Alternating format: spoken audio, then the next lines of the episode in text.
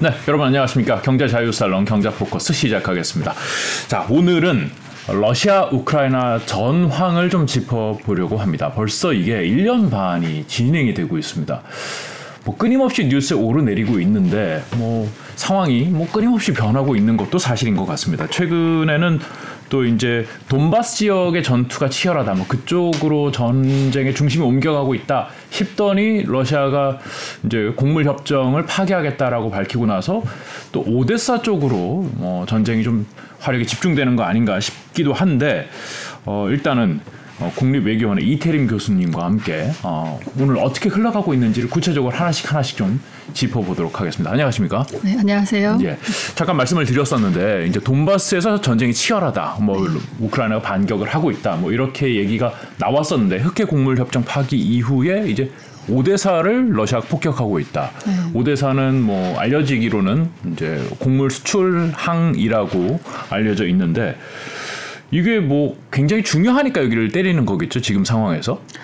네, 일단 지금 러시아가 17일 날 곡물 협정에서 탈퇴하겠다, 정확히 말하면 곡물 협정을 더 이상 연장하지 않겠다라고 선언을 하고 난 직후에 18일부터 이제 오데사를 연일 공격을 하고 있습니다. 네. 네, 주로 이제 곡물 터미널이라든지 이제 유류 창고 같은 데들을 집중적으로 폭격을 하고 있는 것으로 알고 있는데, 이제 이 와중에 유네스코가 지정한 아주 유서 깊은 사원들도 이제 파괴가 되고 이런 것 같더라고요. 중국의 건물도 파괴됐다고 하고요. 네, 그렇죠. 네. 중국용 사관도 그렇다고 하고요. 네. 네, 이 이제 배경으로는 한 두 가지 정도가 중첩되어 있다고 볼 수 있을 것 같아요. 이제 하나는 러시아가 이제 2014년에 크림반도를 합병하고 난 이후에 그 러시아 본토에서 크림대교를 연결하는 그 크림대교, 케르츠대교라고도 하는데, 네. 19km에 달하는 굉장히 긴 다리를 건설을 했는데, 이제 푸틴의 자존심이라고도 이렇게 불리우고 있죠. 근데 거기를 이제 우크라이나가 드론으로 연달아 공격을 했고, 러시아 측의 사상자도 나고 그랬습니다. 그래서 푸틴이 이에 대해서 그리고 또 그 바로 며칠 있다가 또 크림 반도에도 유류 창고 같은 것들에 대한 대규모 폭파 공격이 있었었고요. 네. 그러니까 푸틴이 사건이 발생하고 난 직후에 이제 군부에 이에 대한 상응한 그 대응 조치를 준비해라라고 이제 지시를 했습니다. 그러니까 이번에 오데사 공격은 그러한 그 크림 공격에 대한 그 상응한 그 조치로 일단 1차적으로 볼 수 있을 것 같고요. 네. 네, 두 번째로는 곡물 협정을 탈퇴를 하게 되면서 러시아로서는 그동안 사실은 이제 자제하고 있었던 흑해 연안을 이제 공격하는 것에 대한 자기 스스로의 장애물을 제거했다라고도 이제 볼 수 있는 것 같아요. 이게 우크라이나, 그러니까 네. 러시아에게 굉장히 여기가 중요한 거예요? 아니면 네. 우크라이나는 여기를 공격받으면 뼈 아프다 이런 관점인가요? 양쪽 다 굉장히 지금 전략적으로 중요한 지역입니다. 아, 그러니까, 그래요? 네, 우크라이나에게는 여기가 우크라이나의 3대 대도시이고요. 네. 그리고 전쟁 전까지만 하더라도 우크라이나의 그 해외 수출의 그 화물들이 여기를 통해서 70% 이상 이제 나갔다고 이렇게 되어 있으니까, 네. 우크라이나 경제에 굉장히 중요한 핵심 항구이고 또 경제적인 요충지인 것이죠. 네. 그런데 러시아 입장에서는 또 러시아 역사적으로 굉장히 유서가 깊은, 자기 역사적 연고가 깊은 지역이고요. 예카제리나 2세 때 이쪽 지역을 점령을 해서 러시아의 문학 작품에 나오는 많은 그 러시아 대문호들이 활동하고 또 배경으로 했던 곳이 또 이 오데사입니다. 그래서 네. 자기네들이 하나의 굉장히 이제 아끼는 고토인 것인데, 이쪽을 일단은 이 오데사가 이제 우크라이나 땅이 되면서 러시아는 이제 흑해 이쪽 연안에 대한 그 직접적인 이제 통제권을 갖지 못했던 것인데, 이번에 오데사를 지금 이제 폭격하고 겁주는 것으로 끝나지 않고, 네. 정말로 오데사를 포함해서 주변에 있는 항구들부터 해서 진짜 이쪽 흑해 연안들을 점령을 한다면 러시아로서는 1차적으로는 흑해 연안을 완전히 이제 그 장악을 하게 되는 것이고요. 네. 우크라이나는 그러면 이제 바다로 네. 나가는 길이 없어지는 그러면서 거죠. 그러면서 우크라이나를 완전히 내륙에 가다둘 수 있게 되는 것이죠. 네. 바다로 가는 길을 완전히 봉쇄하면서 완전히 우크라이나를 이제 봉쇄할 수 있게 되고, 아시겠지만 바다가 없는 나라는 굉장히 경제적으로 취약점이 많잖아요. 네. 그러니까 우크라이나를 약화시킬 수 있는 가장 핵심 그 아킬레스건 같은 것 중에 하나이고, 또 러시아 입장에서는 이 오데사가 좀 약간 다릅니다. 이런 측면이 있습니다. 그러니까 여기가 러시아계 사람들이 많이 살고 있어요. 아. 아, 그래요? 네, 러시아 언어 사용자라고 러시아 국민들을 여러 가지 분류한 여러 가지 개념이 있는데 네.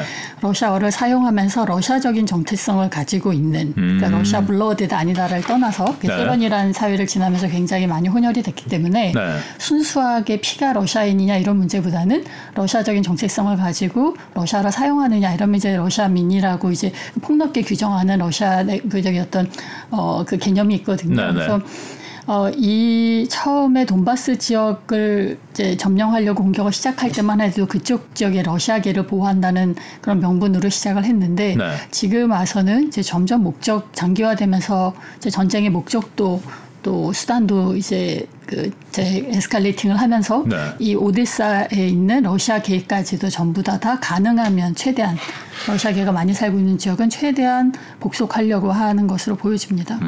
그래요.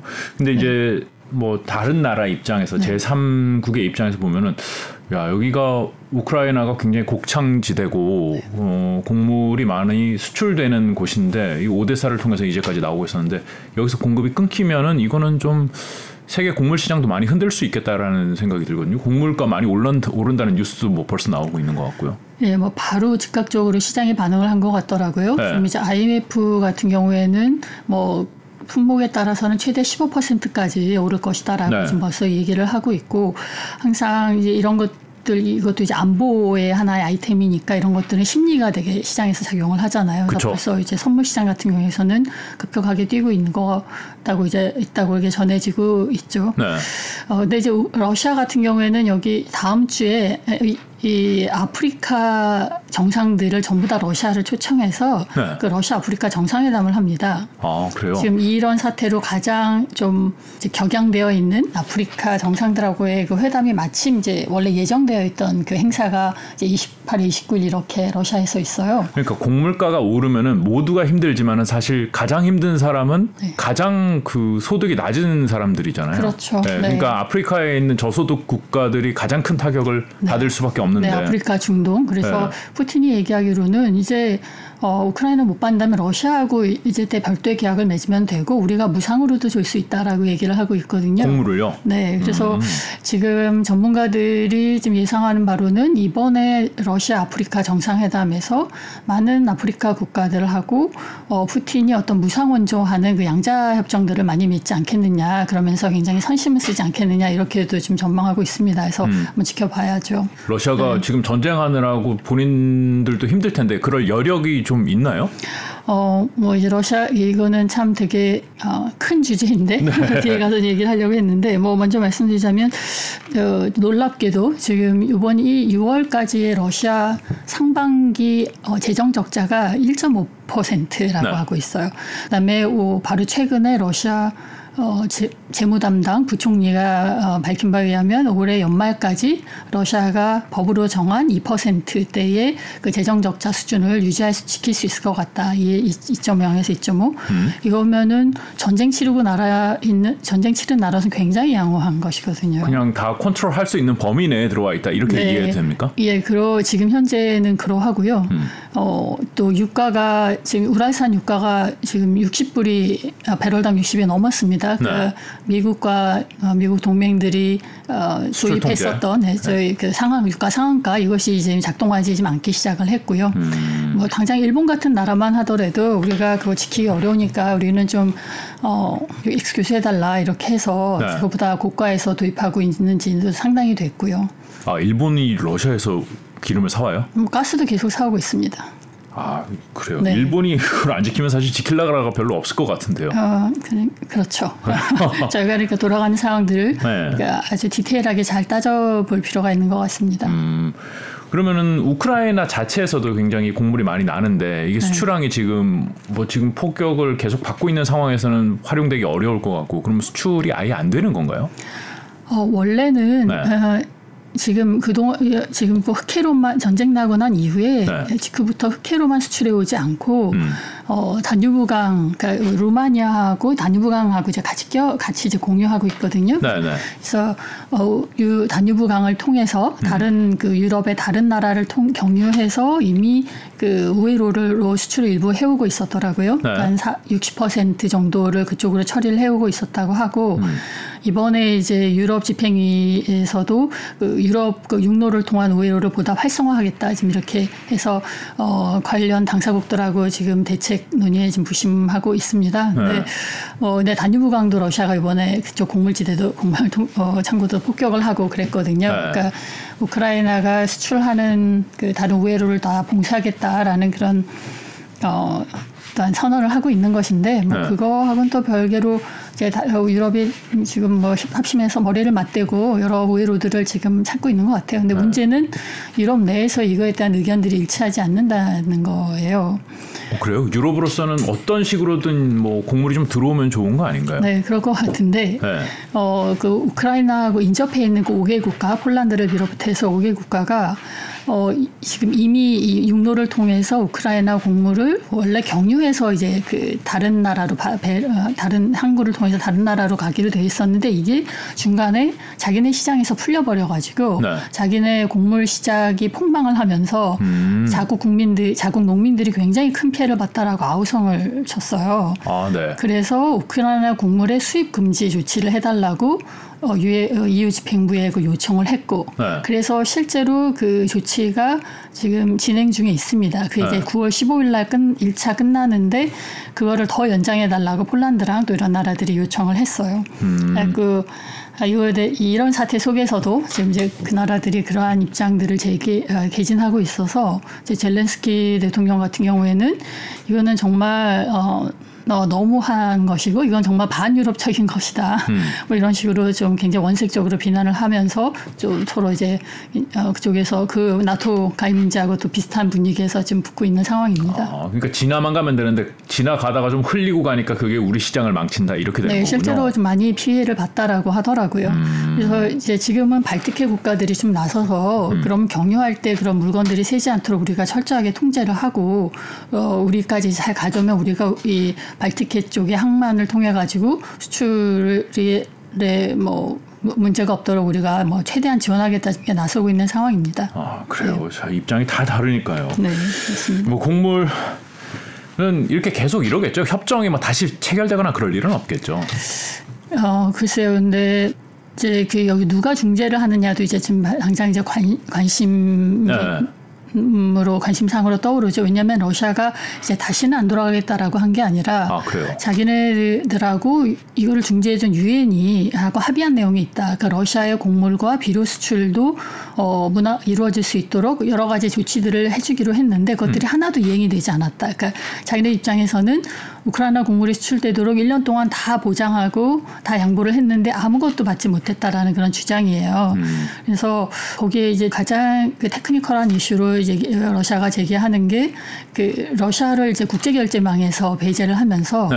러시아 그 농산물을 수출할 때 이제 외부하고의 그 결제가 굉장히 어려워서 그것이 이제 기술적인 장애 요인으로 작용하는 거라든지 그래서 러시아가 주장하는 게 러시아 국영 뭐 농업은행하고 많은 좀 풀어주라 그리고 또 러시아 곡물을 싣고 나갈 때 이제 보험을 들려고 하는 보험사가 없다 보니까 네. 안 되는 건데 그런 문제들도 좀 기초적으로 해결을 해줘서 실질적인 어떤 대안들을 마련해 달라라는 거거든요. 네. 이러한 요구 사항들 몇 가지가 더 있습니다만 이런 것들이 해결이 된다면 우리는 다시 돌아갈 수 있다라고 지금 얘기를 하고 있습니다. 아 그래요? 협정이 그럼 재개될 수도 있겠네요. 중재 여부에 따라서.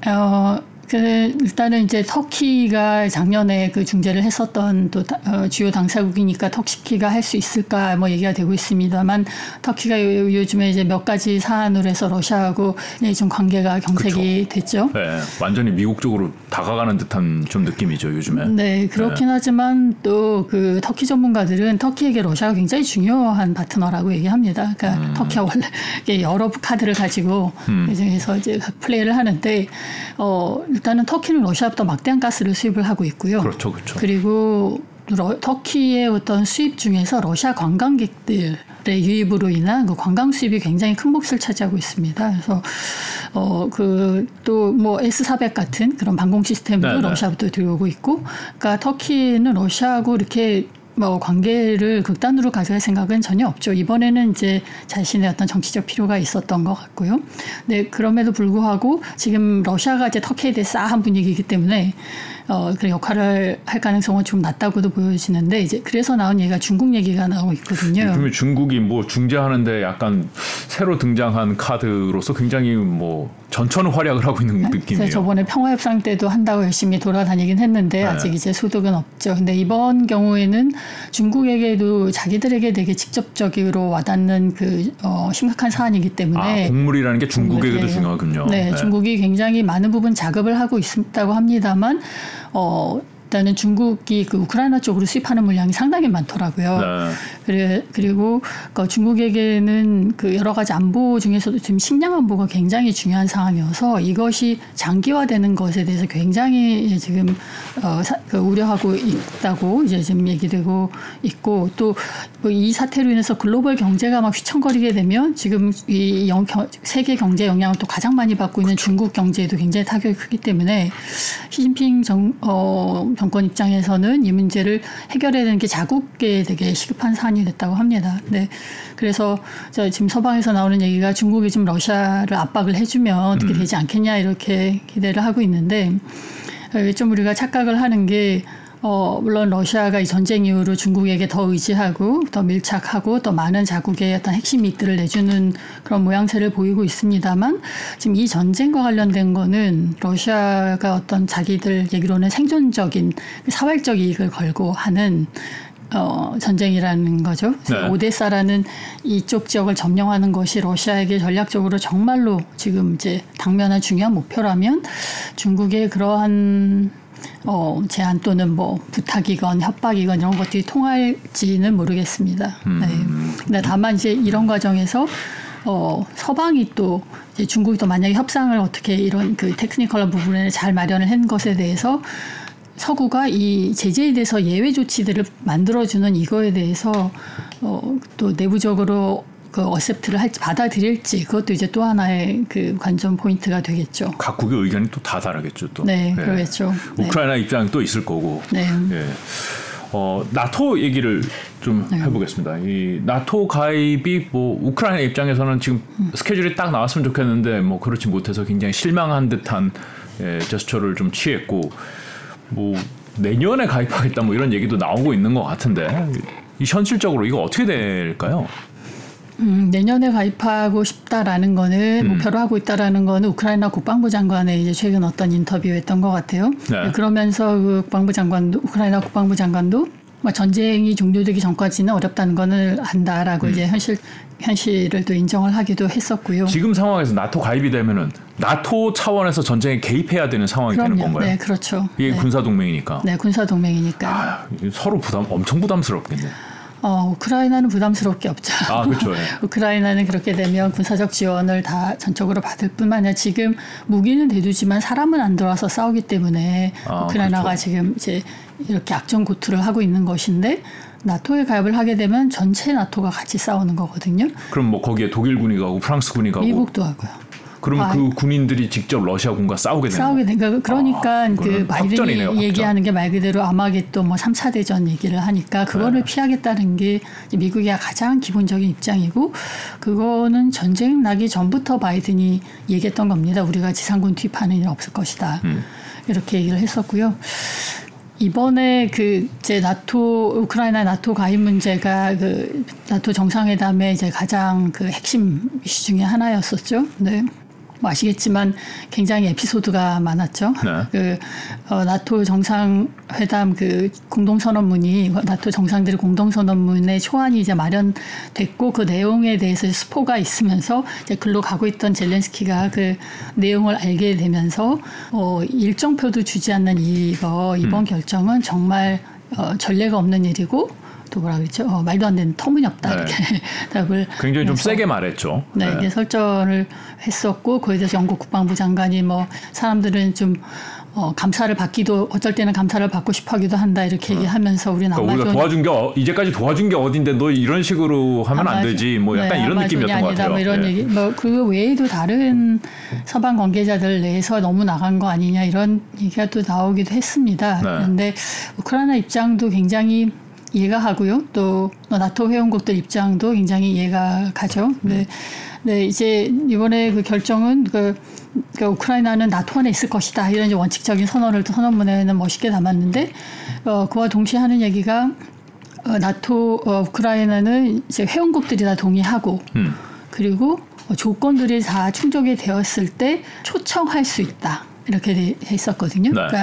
그러니까 다만 그리고 또 이제 다른 나라들이면 다 해야 되는 그 멤버 행동 계획이라고 하는 그러니까 정회원이 되기 위해서 일정한 기간 동안 어떤 이행해야 되는 프로그램들이 있는데 네. 그거를 핀란드처럼 면제해주겠다라는 네. 것까지 이제 절차를 한 절차를 단축시키는 것도 굉장히 큰 거긴 한데 그렇게 제시를 했습니다만 중요한 거는 언제 그 절차를 시작한다는지가 이제 제시되지 않았던 거죠. 네.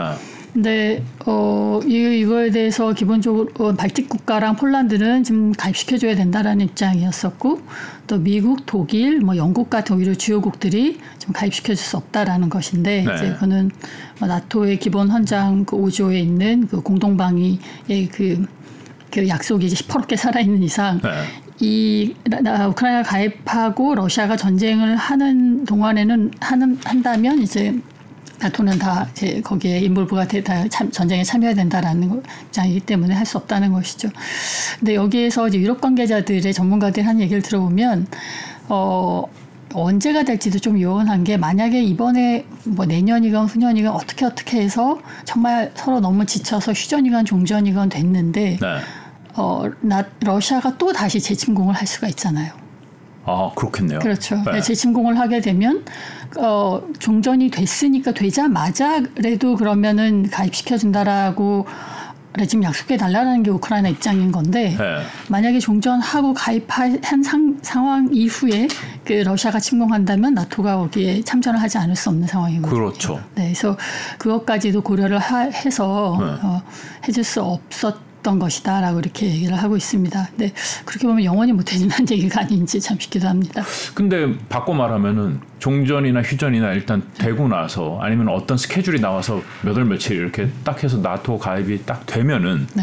그 이후에는 러시아는 다시 침공하거나 전쟁을 계속하기가 굉장히 힘들어지는 거 아닌가요? 아 이거 우크라이나랑 싸우려고 그랬는데 서방 전체랑 내가 싸워야 되는 거면은 좀 전쟁을 다시 일으키기가 굉장히 어려워지지 않을까요? 우리 입장에선 또 그런데 네. 미국 입장에서는 또 유럽과 러시아는 그것도 할 수 있다라고 지금 생각을 하고 그런 모든 최악의 것들을 다 생각을 하는 거죠. 미국이랑도 러시아는 먼저 선빵을 때릴 수 있는 나라다. 지금은 우리가 그럴 가능성은 낮게 보고 있지만 네. 그런 똑같은 논리라면 지금도 가입시켜줄 수 있는 거죠. 그렇죠. 네. 그러면은 네. 러시아가 빨리 그만두 네, 전쟁을 그렇죠. 네, 두려고 네. 할 그렇지만은 연류가 한번 되고 전쟁이 확대가 되면 어떻게 끝날지 모른다라는 것들은 이제 큰 나라들의 지도자들은 염두를 하지 않을 수 없는 거죠. 아, 더 이렇게 많은 나라들이 더 그렇죠. 좀 이렇게 많은 나라가 있고 또 큰 전쟁들을 많이 치러본 나라들은 전쟁이 확전이 한번 되고 또 큰 나라들끼리 붙었을 때 이것이 어떻게 끝날지는 아무도 모른다라고 이제 생각을 하고 있는 것이죠. 그래요. 나토 가입이 돼서 직접적으로 군사를 파견하는 일은 뭐 어렵다 하더라도. 지금은 실질적으로 뭐 무기라든지 이런 지원은 굉장히 많이 이루어지고 있잖아요. 네. 이거는 뭐 나토 차원에서 계속 그 나토 국가들이 하게 될까요? 지금 뭐 집속단탄 뭐 그것도 네. 보냈다고 네. 그러는데 지금은 아주 힘주어 네. 그렇게 강조하고 있죠. 우크라이나에 대한 지원은 필요한 만큼 필요한 때까지 할 것이다라고 하고 있는데. 당장 이번에 그 우크라이나의 그 대반격도 제때 이루어지지 못했던 이유에 대해서 젤렌스키가 최근에 한 얘기를 보면 자기네들이 좀 더 빨리 시작하려고 그랬는데 서방으로 또 무기 지원이 빨리 들어오지 않아서 우리가 그 공격을 할 수 없었다. 또 우리가 이렇게 공격 준비 뭐 한다라는 얘기만 나오고 계속 준비하고 있는 동안에 러시아는 이제 진지를 굉장히 탄탄하게 구축을 하고 또 지뢰도 매설하면서 더 공격이 어려워진 상황이 되었다라고 했거든요. 그거 군사 기밀 아닌가요? 그런 거. 네. 네. 뭐 아무튼. 네. 그래서. 뭐 그런 얘기들도 이제 서방을 독려하기 위해서 서방을 자극하거나 또 이제 원망하는 얘기도 젤렌스키가 언론에서 많이 하죠. 네, 네. 네. 그래서 또 감사도 하지만 또 원망도 하고 지금 이제 그런 상황이죠. 그런데 이제 앞으로 이제 두 가지가 있을 것 같아요. 단기적으로 지금 이 이번 전쟁 동안에 서방이 정말 내년 후년까지 이 전쟁에 간다고 했을 때 정말 아낌없이 줄 수 있는가라고 하는 그런 문제가 하나 있겠죠. 네. 그거는 러시아 같은 권위주의 국가, 그 위에서 다 결정하면은 고 할 수 있는 이런 나라들은 모르겠지만 미국과 그 나토의 많은 회원국들이 이제 민주주의 국가잖아요. 선거에 의해서 다시 선택을 받아야 되는 권력, 정권의 선택을 받아야 되는데 미국만 해도 내년에 대선이 있고 네. 또 이제 주요한 국가들도 여러 크고 작은 선거들이 있습니다. 이제 민심의 그 눈치를 보지 않을 수가 없고 또 민심의 항배는 또 경제 상황하고 또 많이 맞물렸겠죠. 그러니까 네. 이런 것들이 종합적으로 돌아가기 때문에 어떤 지금의 그 유럽 지도자나 미국 지도자는 최소한 마음은 그렇게 해야 된다라는 생각을 하고 있겠습니다만 어떤 상황이 그 1, 2년 안에 펼쳐질지는 좀 장담하기는 어려울 것 같고요. 일단 뭐 미국만 하더라도 피로감 얘기가 나오고 공화당 뭐 자기 후보 주자들 같은 경우에는 뭐 우크라이나에 대해서 묻지마 지원하지 않았는지에 대해서 조사해야 된다라고도 하고 네. 이런 식으로 자기가 지원하지 않을 거다라고도 하고 있고 그러니까 이제 미국의 대선이 또 큰 변수가 될 수 있을 것 같고요. 일단 단기적 관점에서는 그렇고 장기적 관점에서는 기본적으로 우크라이나가 일단은 이번 전쟁을 계기로 확실하게 어떤 친미, 친서방으로 그 정체성이 이렇게 세워졌기 때문에 이거에 대한 안보 보장을 어느 정도는 해주려는 노력은 할 거라고 보여집니다. 그래서 많이 얘기되고 있는 게 이스라엘식 안보 보장 얘기인데요. 그 물적, 뭐 군사 지원은 다 해주지 같이 싸우지는 않는 것이죠. 그러니까 안보 동맹으로서 뭐 공동 방어라든는 하지 않지만 그런 의무는 지지 않지만 우리가 군사적인 어떤 지원은 최대한 해주는 방식, 즉 이스라엘 방식으로 가지 않겠느냐 이렇게들 좀 많이 전망하고 있습니다. 보면은 미국도 그렇고 서방에서 지원하는 무기가 처음에는 이렇게 요만큼 그다음에 요만큼 이제 집속탄 사실 이건 굉장히 논란이 있는 무기고 네. 이거를 지원해줬을 때 미국도 같이 비난을 받을 만한 여지가 분명히 좀 있는 무기인 것 같은데 대량 살상 가능성이 있기 때문에 근데도 점점 내주는 건 이 서방에게도 우크라이나를 지키는 게 그래도 꽤 중요한 가치로 남아있기 때문에 지금 그러는 거 아닐까요? 뭐 이거에 대한 질문에 대해서 바이든 대통령이 굉장히 솔직하게 대답했죠. 그러니까 탄약이 떨어져서 네. 포탄 떨어져서 네. 지금 줄 게 없어가지고 이렇게 딱 말을 했거든요. 그러니까 그냥 폭탄은 줄 게 없다. 네, 포탄이 떨어져서 집속탄밖에 안 남았다. 네. 이거라도 줘야 된다. 네, 그래서 포탄 155mm의 그 정상적인 포탄이 다 완전히 정상적으로 어느 정도 물량이 차게 되면 네. 이제 더 이상 집속탄은 안 쓸 거다. 그때까지 한시적 조치다라고 이렇게 미국은 설명을 하고 있습니다. 그러니까 자기들도 이 결정을 내린 동안에 굉장히 많은 고심을 했다고 그지 그 설리반 안보보좌관도 얘기를 했죠. 근데 그거는 즉 미국 나토 동맹 다 통틀어서 우크라이나에게 당장 줄 포탄이 없다라는 건데, 그러니까 다른 이걸 보면은 저희가 우리 인류가 굉장히 한 30년 이상 이제 큰 전쟁 없이 잘 사는 거죠. 네. 그러니까 이 정도의 대규모 물량의 소모전이란을 우리가 또 겪게 될 거라고는 아무도 상상하지 못했던 것이죠. 그래요. 네. 미국은 그래도 뭐 아프가니스탄에서도 그렇고 네. 어딘가에서 늘 항상 전쟁을 한다고 생각을 했었는데. 네. 그래서 물량이 꽤 있었을 것 같은데 그걸 다 썼군요. 네, 그 미국의 유럽 같은 경우만 하더라도 일단은 오랫동안 평화를 구가하면서 굉장히 국방비들을 줄여왔잖아요. 그렇죠. 독일만 해도 네. 국방비 줄인다고 트럼프가 와서 막 대놓고 욕하고 막 이랬었는데. 그렇죠. 2% 맞추라고 뭐 네. 유럽 돌면서 뭐 전 세계 돌면서 그랬었죠. 네, 그랬죠. 근데 미국 같은 경우도 그런 이제 전쟁을 하지만 그게 되게 작전이었었어요. 작전. 소규모였다. 네, 작전, 특수작전이었죠. 지금 러시아가 특수군사작전 얘기하는데 그것처럼 네. 작전이었고 게릴라전이었었고 했지 이렇게 막 1년 넘게 막 대규모 부대들끼리 하루 종일 포쏘는 이런 전쟁은 하지 않았었던 거죠. 이라크 전쟁 때도 다 공습하고서 나중에 마지막에 지상군 처리하러 들어가고 그런 식이었잖아요.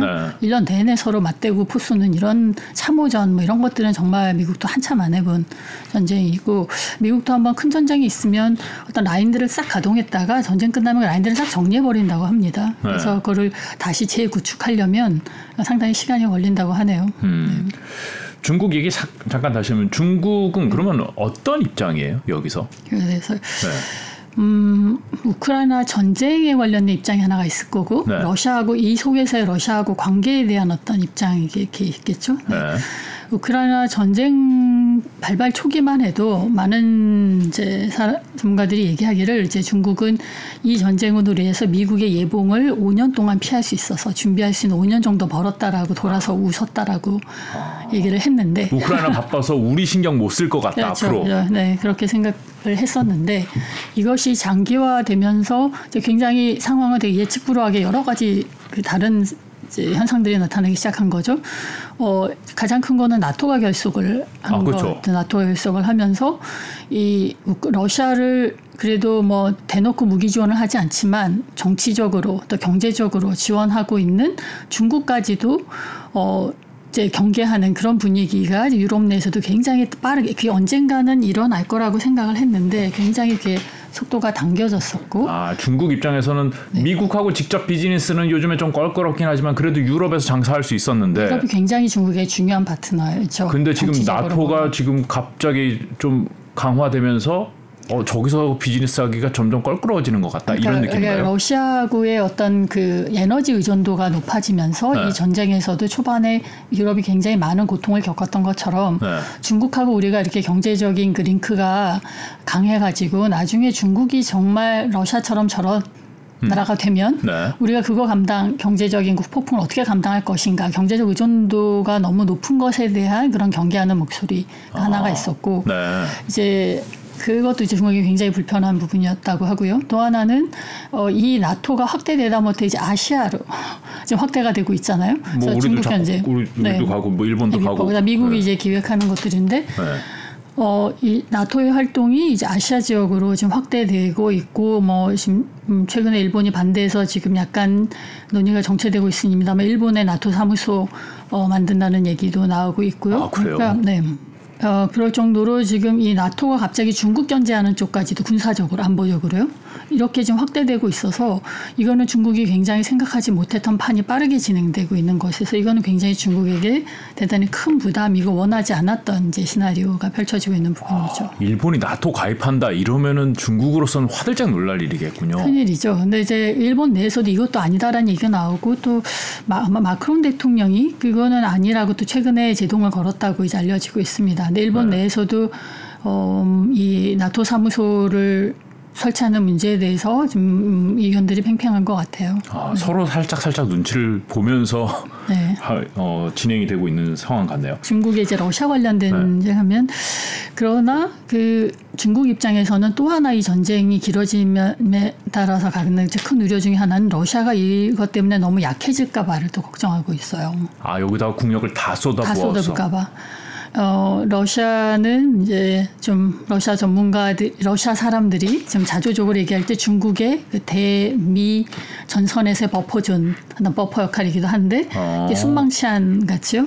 근데 러시아가 너무 약화되면 이거를 전국의 온몸으로 미국과의 경쟁에 맞받아야 되기 때문에 굉장히 중국은 러시아가 너무 약해질 것을 이제 걱정하는 것이죠. 그러니까 어느 정도 약해져서 자기네들하고의 뭐 에너지 거래라든지 뭐 북극해를 이용하는 거라든지 뭐 그 극동 러시아를 좀 활용하는 것이라든지 이런 것들에 대해서 좀 더 유리한 협상 고지를 갖는 것은 좋지만 너무 약해져서 정말 러시아라는 나라가 푸틴 정권이 진짜 뭐 흔들리게 되거나 네. 만약에 교체가 될 경우에 이거는 그 이후에 또 발생하게 될 또 예측 불허한 상황들은 중국은 굉장히 가장 우려하는 그런 부분 중에 하나인 것이죠. 그러니까 미국이 러시아를 상대 안 해도 돼. 러시아는 뭐 괜찮아. 라고 나라는 크지만은 뭐 국력이 네. 약해지면은 그 다음에는 네. 중국이 바로 맨 앞에서 미국과 그렇죠. 맞서야 된다는 게 부담스럽다는 거군요. 네, 지금도 사실은 중국이 최근까지 중국의 그 많은 군사 기술에서 러시아가 기여해 준 바가 많거든요. 네네. 지금도 이제 군사 훈련들도 강화하고 있고 중국이 아직까지도 획득하지 못한 아주 몇 가지의 핵심 기술들을 러시아로부터 받기를 계속 이제 목매고 있거든요. 네. 그러니까 그런 정도로 군사 강국, 무시할 수 없는 군사 강국으로서의 자기 파트너로 둬야 되는 것은 중국에게는 굉장히 중요한 이익인 것이죠. 어떻게 해서든 좀 빨리 러시아가 너무 전쟁 오래 끌지 말고 빨리 끝냈으면 좋겠다라는 마음이 분명히 있겠군요. 네, 작년에 그 상하이 협력 기구에서 그 두 정상이 오랜만은 아니죠. 작년 이제 초 베이징 올림픽 때도 만났고 몇 달 뒤에 전쟁이 발발 이후에 처음으로 만났었을 때 네.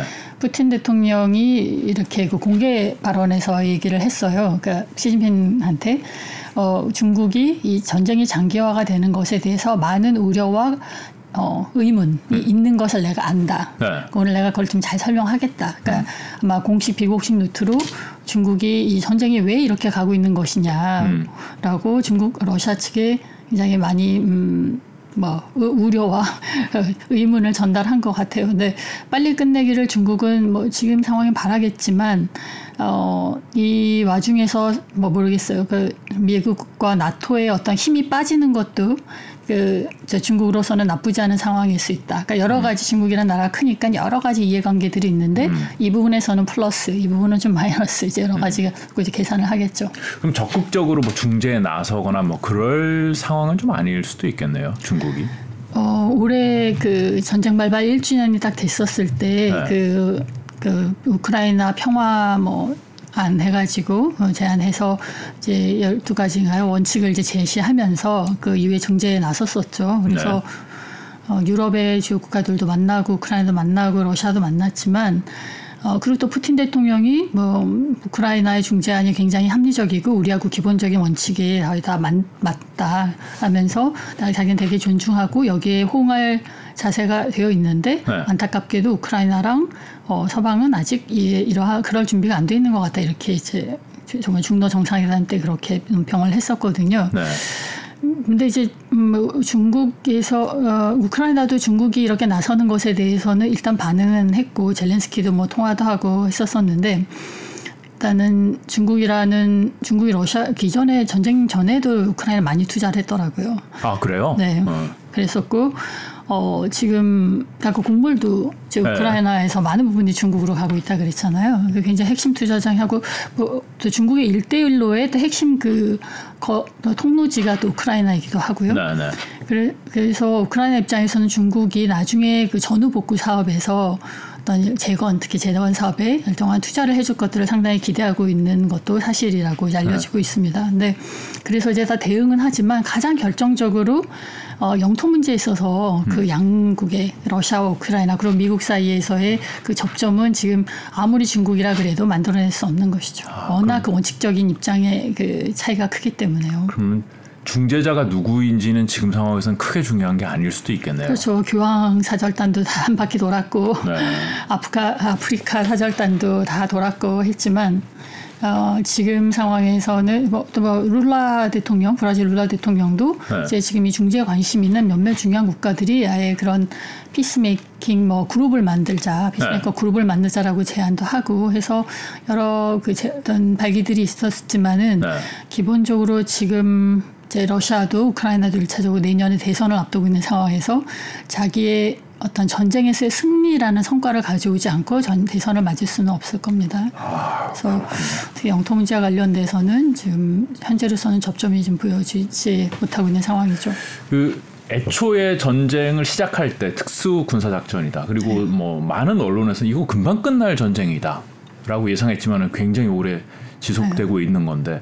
사실 러시아의 예상보다는 분명히 좀 길어지고 있는 것 같은데 러시아 쪽 피해도 상당히 되는 것 같고 근데 러시아는 핵을 가졌잖아요. 네.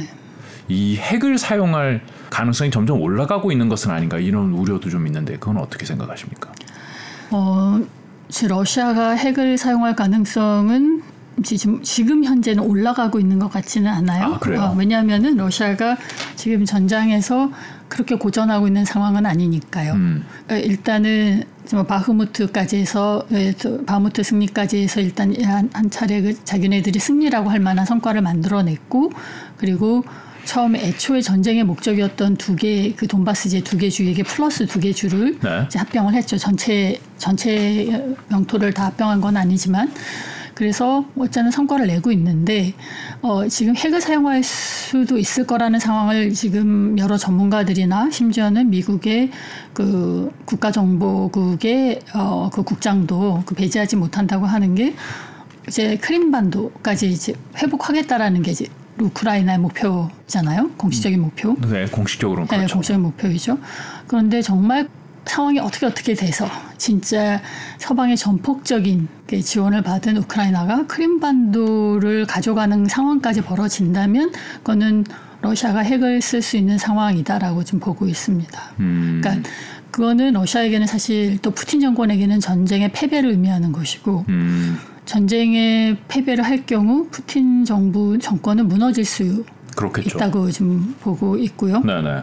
푸틴 정부가 무너진다라는 것은 지금 푸틴을 둘러싼 러시아 내의 그 소위 집권 엘리트, 뭐 다른 말로는 기득권들도 다 같이 이제 자신들의 권력을 잃는 것인데 이제 푸틴 정권이 무너지면은 또 러시아 연방이 소연방 해체됐을 때처럼 그 소연방 해체되고 여러 다 뭐 우즈베키스탄 뭐 다 갈려 나가고 우크라이나도 다 갈려 나갔는데 그리고서 러시아 연방이 남았단 말이에요. 네. 러시아 연방에서도 굉장히 많은 소수민족들이 살고 있고 네. 그 안에서도 독립 뭐 투쟁들이 초기에 있었어요. 푸틴 집권 초기에. 네. 근데 푸틴 이거 막 체첸 같은 경우에 때려잡고 이러면서 이제 다 안정화시켜고 테러도 없는 나라를 만들어놨는데 그 분리 독립 운동들이 다시 시작될 수 있고.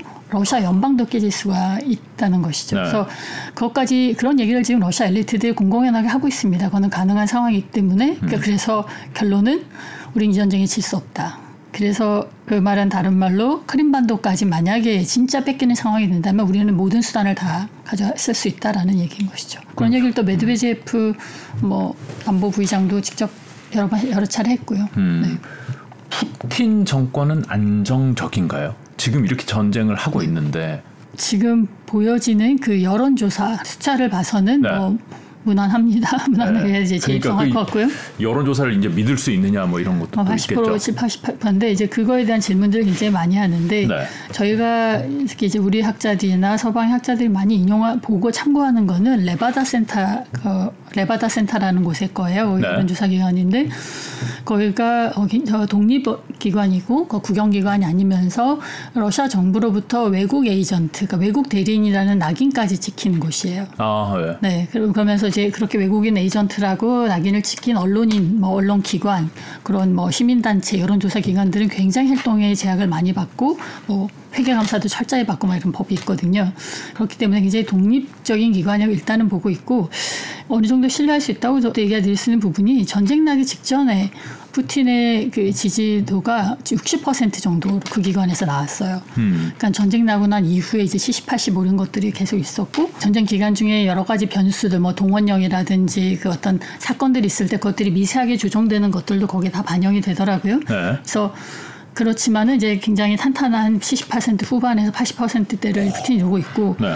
그 전쟁 나기 전에 푸틴이 60%대를 계속 보여줬었는데 정치적 경쟁자가 없는 독재 국가에서 60%에는 거의 인기가 없다고 볼 수 있는 거거든요. 아, 그런가요? 우리나라에서 60%하고 느낌이 좀 다르군요. 그렇죠. 네. 그건 뭐 재집권하는데 어렵다고 보는 거죠. 네. 많은 고난을 예상을 해야 되는 것인데 그런 것들 수치도 여과 없이 보여주고 러시아 정부도 그걸 참고를 하니까 그러니까 또 제가 아는 레바다 센터 같은 그런 독립기관을 통해서 그래도 활동을 이제 허용해주는 푸틴 정부의 속내에는 진짜 민심에 민감하기 때문에 그리고 정말 어떻게 돌아가는 자기네들 잘 알아야 되기 때문에 그런 허용을 해주는 것이고 맨날 예스맨들이 가져오는 숫자는 나도 속을 수 있다. 큰일 날 수가 있죠. 네. 그리고 그래서 또 특별 보고서도 요청한다고 하더라고요. 또 몇 가지 특정 이슈에 대해서 정말 제대로 조사해서 알려달라라고 네. 그래서 그렇게 알려져 있기 때문에 지금 푸틴의 뭐 전쟁 중이기 때문에 그 답변하는 사람들이 뭐 곤란한 질문은 대답을 안 한다든지 뭐 이런 것이 있을 수 있지만 이제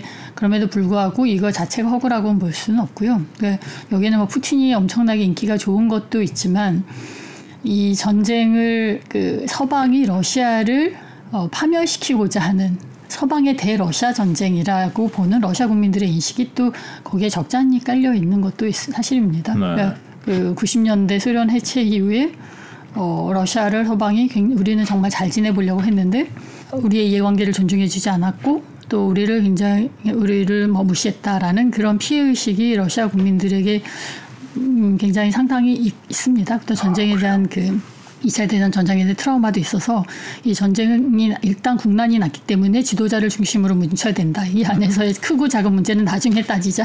뭐 이런 이제 정서가 러시아인들에게 있어서 내년 대선은 문제가 없을 거라고 생각합니다. 근데 경제 얘기를 많이 하는데 경제도 아까 말씀드린 것처럼 이제 그 지금 재정 상태가 너무나 놀랍게도 좋아요. 근데 서방이 작년부터 올해 봄 되면은 러시아 경제 이제 본격적으로 무너진다 계속 얘기했는데 아직까지는 그러니까 많이 버티고 있고 여기는 이제 세계에는 러시아, 미국과 그 미국 동맹만 있는 게 아니라 러시아 같은 큰 나라하고도 계속 장사해서 잘 살고 싶은 그런 나라의 그 나머지 세계도 굉장히 크다는 것을 또 반증하는 것을 하겠죠. 그러네요. 네. 끝으로. 쇼이구 러시아 국방장관이 북한 갔다 오고 하는 뉴스가 이제 막 나왔더라고요. 이거 무슨 큰 의미가 있나요? 네, 저도 이제 더 들여다봐야겠으면 굉장히 큰 의미가 있다고 생각합니다. 아, 그래요? 네, 굉장히 이례적이죠. 그러니까 러시아 북한에게 지금 이게 전승절이죠. 그러니까 그들 표현, 북한식 표현으로 미 제국주의자들 에 대항하여 싸워서 조국을 지켜내고 승리한 날, 그러니까 종전기념일을 얘기하는데 사실은 뭐 승리한 날은 아니지만 종전기념일이면서 이제 승전기념일에 러시아를 초청을 했는데 러시아가 지금 전시 중에 국방부 장관이 직접 온 거는 정말로 좀 사건이라고 볼 수 있어요. 아 그래요? 네. 국방장관은 전쟁 중에 다른 나라를 근데 이제 그보다는 러시아가 그동안 북한에 대해 했던 것들을 보면 이제 북한이 갖는 어떤 무력 도발이라든지 이런 것들에 대해서는 자기네들이 연루되지 않으려고 했었어요. 아, 그렇군요. 네, 굉장히 또 자제시키려고 했었었고 물론 최근에 미국하고 관계가 굉장히 안 좋아지면서 또 중국도 미국하고 관계가 이제 전략 경쟁을 하면서 북한이 하는 도발에 대해서 뭐 유엔 제재 안보 유엔 안보리도 안 돌아가고 제재도 안 되고 뭐 이런 것들이 이제 최근의 상황입니다만 기본적으로 러시아가 북한의 어떤 체제에 아주 밀착하고 그들을 감싸주는 이런 모습은 안 보이려고 했었고 거기에는 그 러시아가 원칙적으로는 남북간 간의 그 균형 외교라는 것 원칙을 표방하면서도 한국을 굉장히 중시했기 때문이기도 합니다. 그러니까 북한하고 관계에서는 러시아가 다 퍼줘야 되는 것들이고 잘못하면 엮이는 것들이고 그렇네요. 네, 엮이는 것들인데 한국 정말 러시아에게 진짜 필요한 동북아에서 중국을 뺀 또 다른 선택지로서의 한국이라는 카드는 정말 갖고 싶은, 그러니까 유지하고 싶은 것이거든요. 그리고 한국도 사실은 여러 가지 북한 문제나 뭐 우리 통일 이후의 비전 이런 것들을 해서 러시아하고 되게 잘하려고 했던 것들이 뭐 보수 진보 정권 없이 끊임없이 계속 그런 기조들은 30년 동안 유지되어 왔었기 때문에 우리하고 뭐 엄청 막 러시아하고 뜨겁게 잘된 것들은 이제 좀 어려워졌지만 미러 관계가 안 좋아지면서 좀 많은 어려움이 겪었지만 러시아는 기본적으로 한국하고의 좋은 관계를 유지하려고 했었고 해왔었던 것이죠. 근데 이번 행사에 뭐 군 지도부가 가서 같이 뭐 김일성 고교에 참배를 하고 이런 것들은 정말 이례적이어서 이 배경 이러한 어떤 정치적인 그 북한에 대한 어떤 보은, 그러니까 보은이라면은 이 전쟁 나고 북한이 정말 일편단심 러시아 편을 들어줬거든요. 유엔 제재 같은 경우에서도 일편단심 대놓고 그 반대한 그 몇 안 되는 나라 중에 하나였고, 그래서서 러시아 내에서도 우리가 북한에게 이제는 좀 맨날 한국만 바라보고 우리가 북한 너무 무시하고 경시했는데 우리가 좀 신경 좀 써줘야 되는 거 아니냐 이런 여론들이 있다고 이제 거기에 있는 친구들도 얘기를 해주더라고요. 그런데 이번에는 그런 어떤 정치적으로 북한에 힘을 실어주는 것 이상에 정말 뭐 군사협력을 강화하겠다는 얘기를 이번에 좀 했는데 실질적인 군사협력의 얘기까지 지금 나갈 것인가 저도 이제 립서비스이냐 실제적이냐 네 굉장히 이제 저희가 많이 지켜봐야 될 대목이고 저도 전화를 많이 돌려봐야 될 것 같습니다. 그런데 지금 전문가들이 얘기하는 건 두 가지죠. 그 북한은 러시아에게 그 155mm 포탄을 제공할 것이고 러시아는 아마도 북한이 가장 지금 목매고 있는 ICBM 재진입 기술을 완성시켜주는 무슨 힌트를 주지 않겠느냐. 그러니까 그런 부분에 있어서의 기술 지원을 북한에게 해주지 않을까라는 얘기를 하고 있습니다만, 러시아가 지금 그거는 저도 그런 제기를 했는데 그거는 진짜 러시아가 미국하고 관계에서 막판까지 몰렸을 때 할 수 있을 거라고 생각하고요.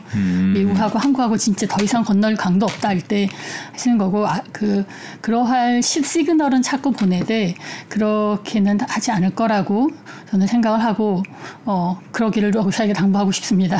그래요. 진짜 네. 러시아가 이제 전쟁이 길어지고 하면서 선택지가 많이 남지 않은 상황에서 이제 그런 네. 상황도 고려하고 있다 이렇게 이해할 수 있겠네요. 네, 그렇죠. 그래요. 우크라이나 러시아 간의 전쟁이 이제 1년 반 지난 상황에서 뭐 전황이 매일매일 변하고 있습니다만은 어디로 흘러가고 있는지, 근데 뭐 말씀을 들어보니까 지금 빠른 시간 안에 이게 어떻게 정리될 그림은 보이지는, 지금으로서는 보이지는 않는 상황인 것 같네요. 예, 오늘 전황 이야기 들어봤습니다. 국립외교원의 이태림 교수님 나와주셔서 고맙습니다. 예, 감사합니다.